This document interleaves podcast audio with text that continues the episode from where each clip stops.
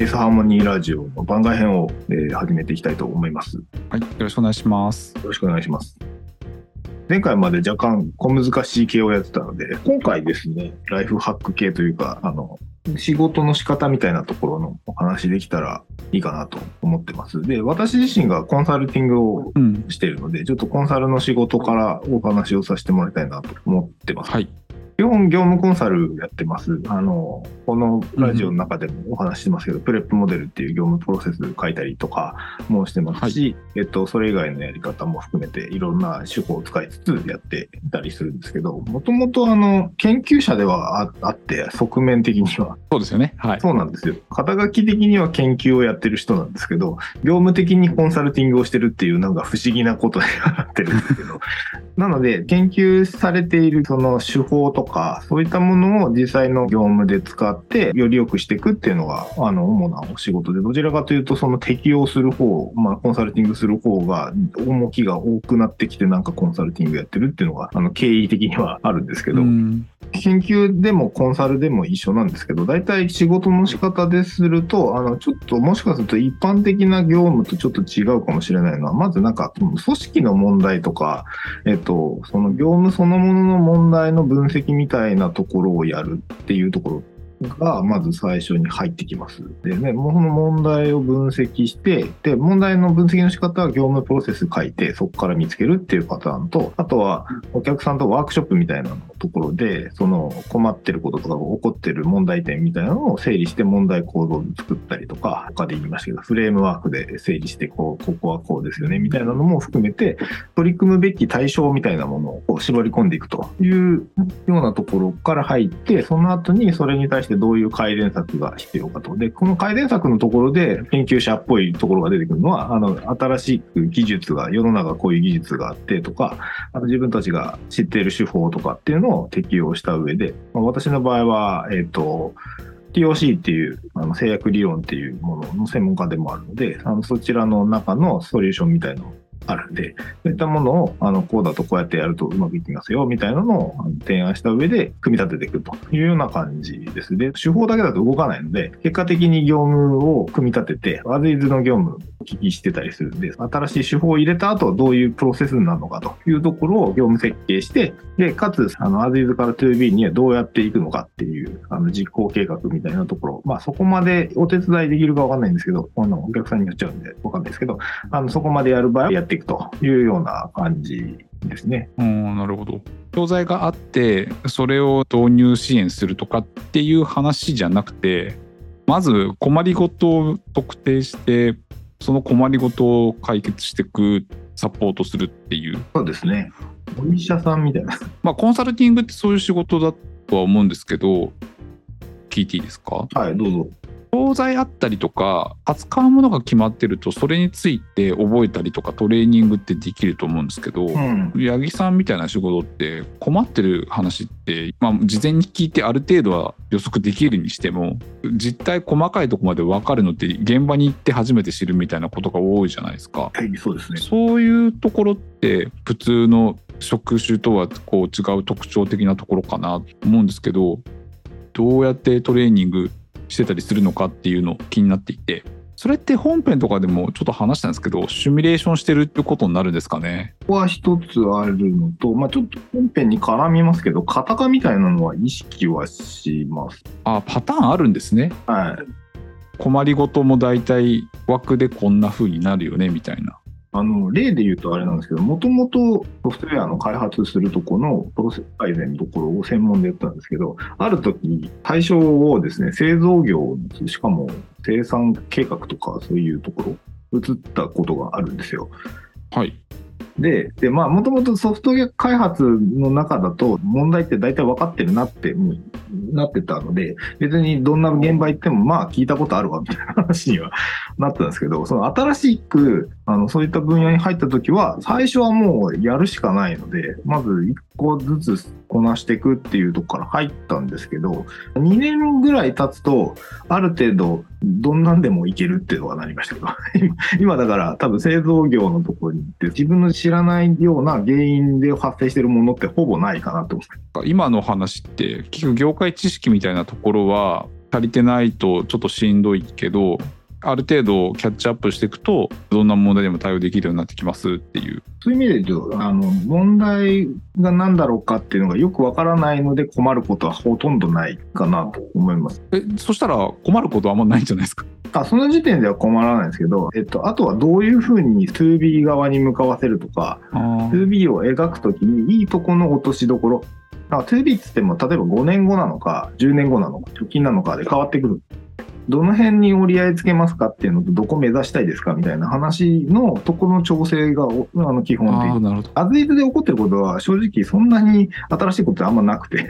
あの問題見えてるし解決策とかも大体わかるんだけどじゃあ実際どうやったらそれこに向かって行って進んでもらえるかっていうところに導く部分が、まあ、難しいって感じですか？そこがコンサルティングとしての腕の大一番大事なところじゃないですか。その話だけ聞くと本当カスタマーサクセスみたいな仕事ですね。そうそう。そう言い方あれなんですけど速度感を2つ少なくとも私は思ってて、あの問題分析と解決策立案までは超高速にやれるんですけど、うん、その後、クライアント側がついてくるのに待たなきゃいけなくて、そこはすごく時間かけて丁寧にやるっていう速度感を持ってて、なるほど。これどっかで言いましたけど、最終的には空気になるべきで、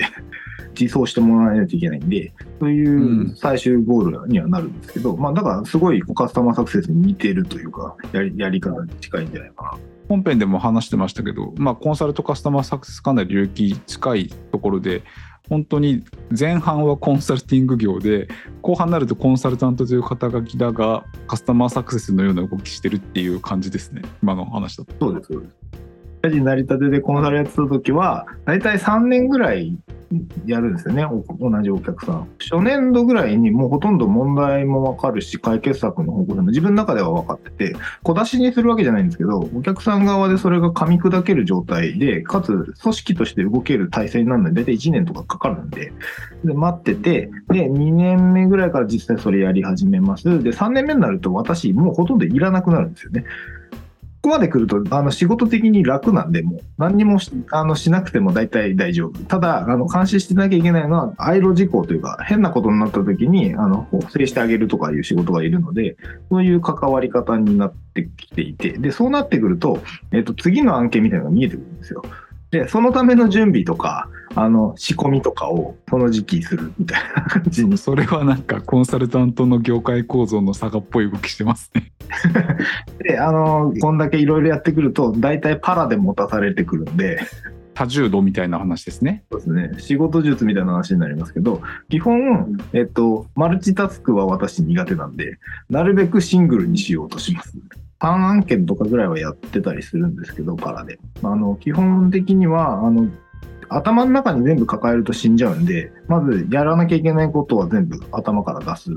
いわゆるタスクボードって言われる、えっと、to do と doing と done みたいな作業を割割って、そこに何が今残ってて、今終わ何が終わってて、今どれが仕掛かってるのかみたいなやつが、まあ、ありますけど、さあ、そういうのをアナログでもいいですし、あの、今だとマイクロソフトのプランナーとか、あとトレロとか、そういったものを使ってタスク全部出して、今どれが仕掛かってて、何が残ってて、みたいな感じのことをやって、あの、どれもこれも手つけると大体全部死んじゃうんで、あの、今はこれ手をつけないっていうふうに決めて、優先度の中に一つはやはり納期っていうのがあるんで、まあ、それも含めて優先度を決めて、細切れにやるんじゃなくて、一個ずつやっていくっていうのは意識してやってますかね。うん。うん。多分切る量っていうか流度、うんそこ結構コツがあるような気もするんですけどあると思いますよ。はいはい。どれぐらいの単位でやってらっしゃるんですか？単位はできれば2時間。時間で見てるんですねだいたい2時間ぐらいの作業でやるとここまでは行きたいみたいなそういう切り方なんですねこの辺実はタスクボード使った改善とかもコンサルしてたこともあって、あの、それぐらいがいいよって。個人的には難しいなと思っててうん僕も一つのことしかできないんで他のことって出したいんですよであの同じようにタスクボードとか ToDo とかに書いといて一旦忘れてやることだけできるようにするんですけどその時って区切りってこれ作るとかこれ完成させてるみたいな感じになっちゃうんでね。時。間が結構読めないというかうん。もちろん打ち合わせとか次決まってるってなると強制的にシャットダウンみたいな状態になっちゃうじゃないですか。でもそういうのがない時間だと例えば2時間で終わらせたいと思っても3時間かかったりってなってうーんってなる時が結構あるんですけど、うんその辺ってなんか工夫とかされたりとかあこうやるといいとかあります？はですね、多分、あの、経験値って、あの、見積もりとの差なんだと思うんですよ、それ。で、見積もり制度って結構難しい部分がありますよね、多分。あの、見積もりやすい作業と見積もりにくい作業ももちろんある。はいえっと、はいえー今ちょっとできてないんで、正直これがいいですよって言いづらいんですけど、これ自分ができてないんで。ただ、あの、ちょっとコンサルモードで言うと、えっと、はいなるほど少なくとも見積もりを出しますっていうところと、えっと、実態どれぐらいかかりましたかっていうのを記録すると、その差が出てきます。そうなると、こういう仕事はこれぐらいだっていう、まあ、ある意味、その作業量とか自分の能力値みたいなのが数値化されるじゃないですか。今度見積もるときはそれを参考にしてやりましょう、みたいな、あの、教科書的には。堅実ですね実際やってる話として見たときに、あの、不確実なものと確実なものは切り分けます。個人的に。なので、えっ、と、2時間っていう時間の目安は言ったんですけど、あの、これは確実に、えっ、と、2時間の内に終わるというか、まあ、あの、要は硬い仕事で、そんなに時間のブレはないものだっていうものと、いや、これって2時間から3時間だね、みたいなものは、ちょっと分けて考えますね。で、できる、できれば、その、3時間、あの、2時間って言ってる中に、その硬いのと柔らかいのが混じってるんだとしたら、できれば分けたい。ちなみにその硬い柔らかいっていうのは八木さんにとってどういうところで硬いとか柔らかいってあるんですか？えっと、実感通り終わるかとか。っていうのはあれですか？大体やること見えててそうそうそう。えっ、とそうですよ。要は試行錯誤がそんなに。なくて済むとかそんなイメージですか？そうですね。あ多分、ゴールイメージがあって、あとは作業レベルに落ち落ちそう。まあ、落ちててもいいですし、なくてもいいんですけど。うんだから、イレギュラーなパターン、パターン、手が止まる瞬間がおそらくなさそうだなって思ったら、それ大体時間通り終えれるので。結構個人的にはこう設計するとこって読めないなと思ってあ、読めないですね。うん。こういう構造でやろうとかこういう形にしてこうとかって考え出すと細かいとこ入っていくとあこっちもこうしたいから上直そうとかなんか結構あるじゃないですか。それやってると大体時間通りに終わんないっていう問題には直面してるんですけどそれやっぱり試行錯誤の時間が長いからそうなっちゃうよねっていうことですよね。試行錯誤をどこでするかって設計が、繰り返し性があればそれができて、た例えばなんですけど、私の場合って論文書くんですけど、論文書くときって、私の場合は、まず目次を基本的に考えるっていうのがあって、でも、まず、その、いきなり書き出すんじゃなくて、マインドマップ使ったりしますけど、構造を書き出して、で、ここの章ではここまで書く。で、本当にちゃんとやるときは、えっ、と、この文節ではこれを伝えるまで分解します。この分節ではこれを伝える、次の分節はこれを伝えるっていう分節レベルで全部分けてって、で、あの、書いた上で、あの、見積もると、こそれはもうほぼ作業なんで、ザって書けます。図表とかも、さその時点で、この辺でこの図表を作る。まあ、図表作るのも多分この時間、だいたい読めるんで。っていうようなやり方をすると手が止まらないので、読めるかなっていう感じ。うん、下準備ですね。論文みたいに型があるとなおさらそのあたりってこうガイドがあるからやりやすいですよね。そうですね。いやーいつも結構読めないんでできてないところです。うん。あと、研究者なので、ある程度、もやもやした時間っていうのを まとめて確保しようとしますけど、なるほどなるほど。プライベートに関わっちゃうんで、人によってはちょっとどうかと思うんですけど、まず、その、もやもやするためにインプットとなる情報は言います。例えば、お客さんとかの問題がどうなのかみたいな。うんあの一般常識としてこういう情報が世の中にあるよねとかも含めて。っていうのをうんまずガーってインプットするだけ時間作って、あとは寝かすって。わかりますわかります。なんか脳の中である時に変につながったりする感。覚がありますよね。なんか。散歩してる時になんか全然関係ない23日前の話がふと思い出されてあこうした方がいいなとかそんな感じですか？寝かすっていうの。そんな感じです。で、そういうのを、どっかで構造化の話しましたけど、なんかフレームとかに当てはめてみて、いけるなって思ったら作業レベルに落ちるんで、そこから多分見積もり通りに行きやすい。思いつくとかって正直見積もりようがないんで、寝かせますっていつまで寝かせればいいんですかって言ってもさあってなっちゃいますよね。だからそれはなるべく早くインプットだけしといて、頭の片隅に置いとくっていう、うん、人によっては嫌がるかもしれないですけど。今言ったようにモヤモヤしたりとかなんか寝かしとくってやつは分けてでやることはやることでちゃんと仕事としては区切って進めていくっていうのが今八木さんが気をつけてるっていうそんなことですかね。こんな感じで仕事しております。私もちょっと近いんでよくわかります。はい。ちなみに、はい。ある種自分がやりたいことを自分でコントロールしてる状態じゃないですか。その話って。はい。でも仕事って割り込みとか、なんか揉め事とかいろいろあるじゃないですか。そういう時どうしてんですか？あの、2個あって、割り込みがあるやつは、えっ、と、優先度と鑑みて相談が、まあ、あの普通なんですけど、があって、あとは、えっ、と、受け取っといて寝かしとく。うん割り込みが入ったら割り込みに移っちゃうと、実は結構ね、マイヤーになっちゃうんで、一旦受けるんだけど、すぐ手つけないっていうのが多分一つの手段だとは思いますけど、ああなるほどなるほど割り込みに関して。で、もう一個トラブルがあるやつで、あの、はい私の場合、あの、たまにあるんですけど、あの、炎上してるやつに突っ込まれる時が。あー炎上プロジェクトにはい。で、炎上してる時ってなんか揉めてるので、あの、人を変える意味合いで突っ込まれる場合がありますけど、その時やることは、オプションを減らすっていうやり方をします。具体的に言うと、あえて退路を断つみたいな。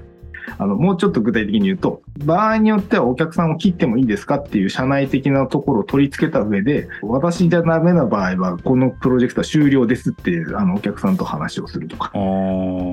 あのそうすると向こうも、あの、そういういろんな選択肢が取れなくなるので、やるべきことに集中しやすくなるっていう。なるほど。それできるかどうかは場合によりますけど。うんそうですね。今できるかどうか問題だなと思いますけどアプローチとしてはなるほどよくわかりました。はい。炎上して頼まれてる、言ってる方なんで、ある、ある程度社内も融通聞いてくれる場合なんで、あの、これダメな場合断っていいですよねって。ここまでやってんだからねみたいな話ですね。いうとこですかね。相手もなんか増長しちゃう可能性が高いんでやっぱここまでしかできないですよとかこうなっちゃったらもうこれ進まないですよみたいなことを先に決めちゃうとそれ自体がある種冷静さを取り戻すきっかけになるみたいなところはありそうですね。昔期待値コントロールの話をしましたけど、期待値の上限を決めるみたいな多分話。あまさにそうですね確かにそんな何でもかんでもできないよねっていう話だと思うのでここまでですよっていうことですねなるほどでちょっとまとめると、一個集中するっていうのが一つのポイントかなとは思ってますけど、一つのことに集中する。まあ作業も一つのことだし、プロジェクトが炎上した時も数減らして執行にするとか。えっと、もやもやしたところをやるときも、なんかあれもこれもになりやすいので、もやもやしてるときはもやもやしてることに集中するっていうのがいいんじゃないかなと思います。参考になったけど真似できるかどうかはまたちょっと別問題だなそうですね。はい。私はこう仕事しております。個人的にはモヤモヤするのを置いとくのが苦手だったりするんで寝かしとこって思えるかどうかは結構難しいなと思いましたもやもやしてるの大好きです。それはちょっと人によりますね。そうですね性格もあるなと思いましたね確かにシングルタスクでやってきつつこう考える時間もタスクの中に入れ込んで厳密に言えばタスクの外なんだけどマルチタスク的にやってる部分もあるっていう面白いやり方ですねまあもやもやする時間はちょっと大切にできるようになれると幸せになるかもってちょっと思いました では、以上にしたいと思います。ありがとうございます。ありがとうございます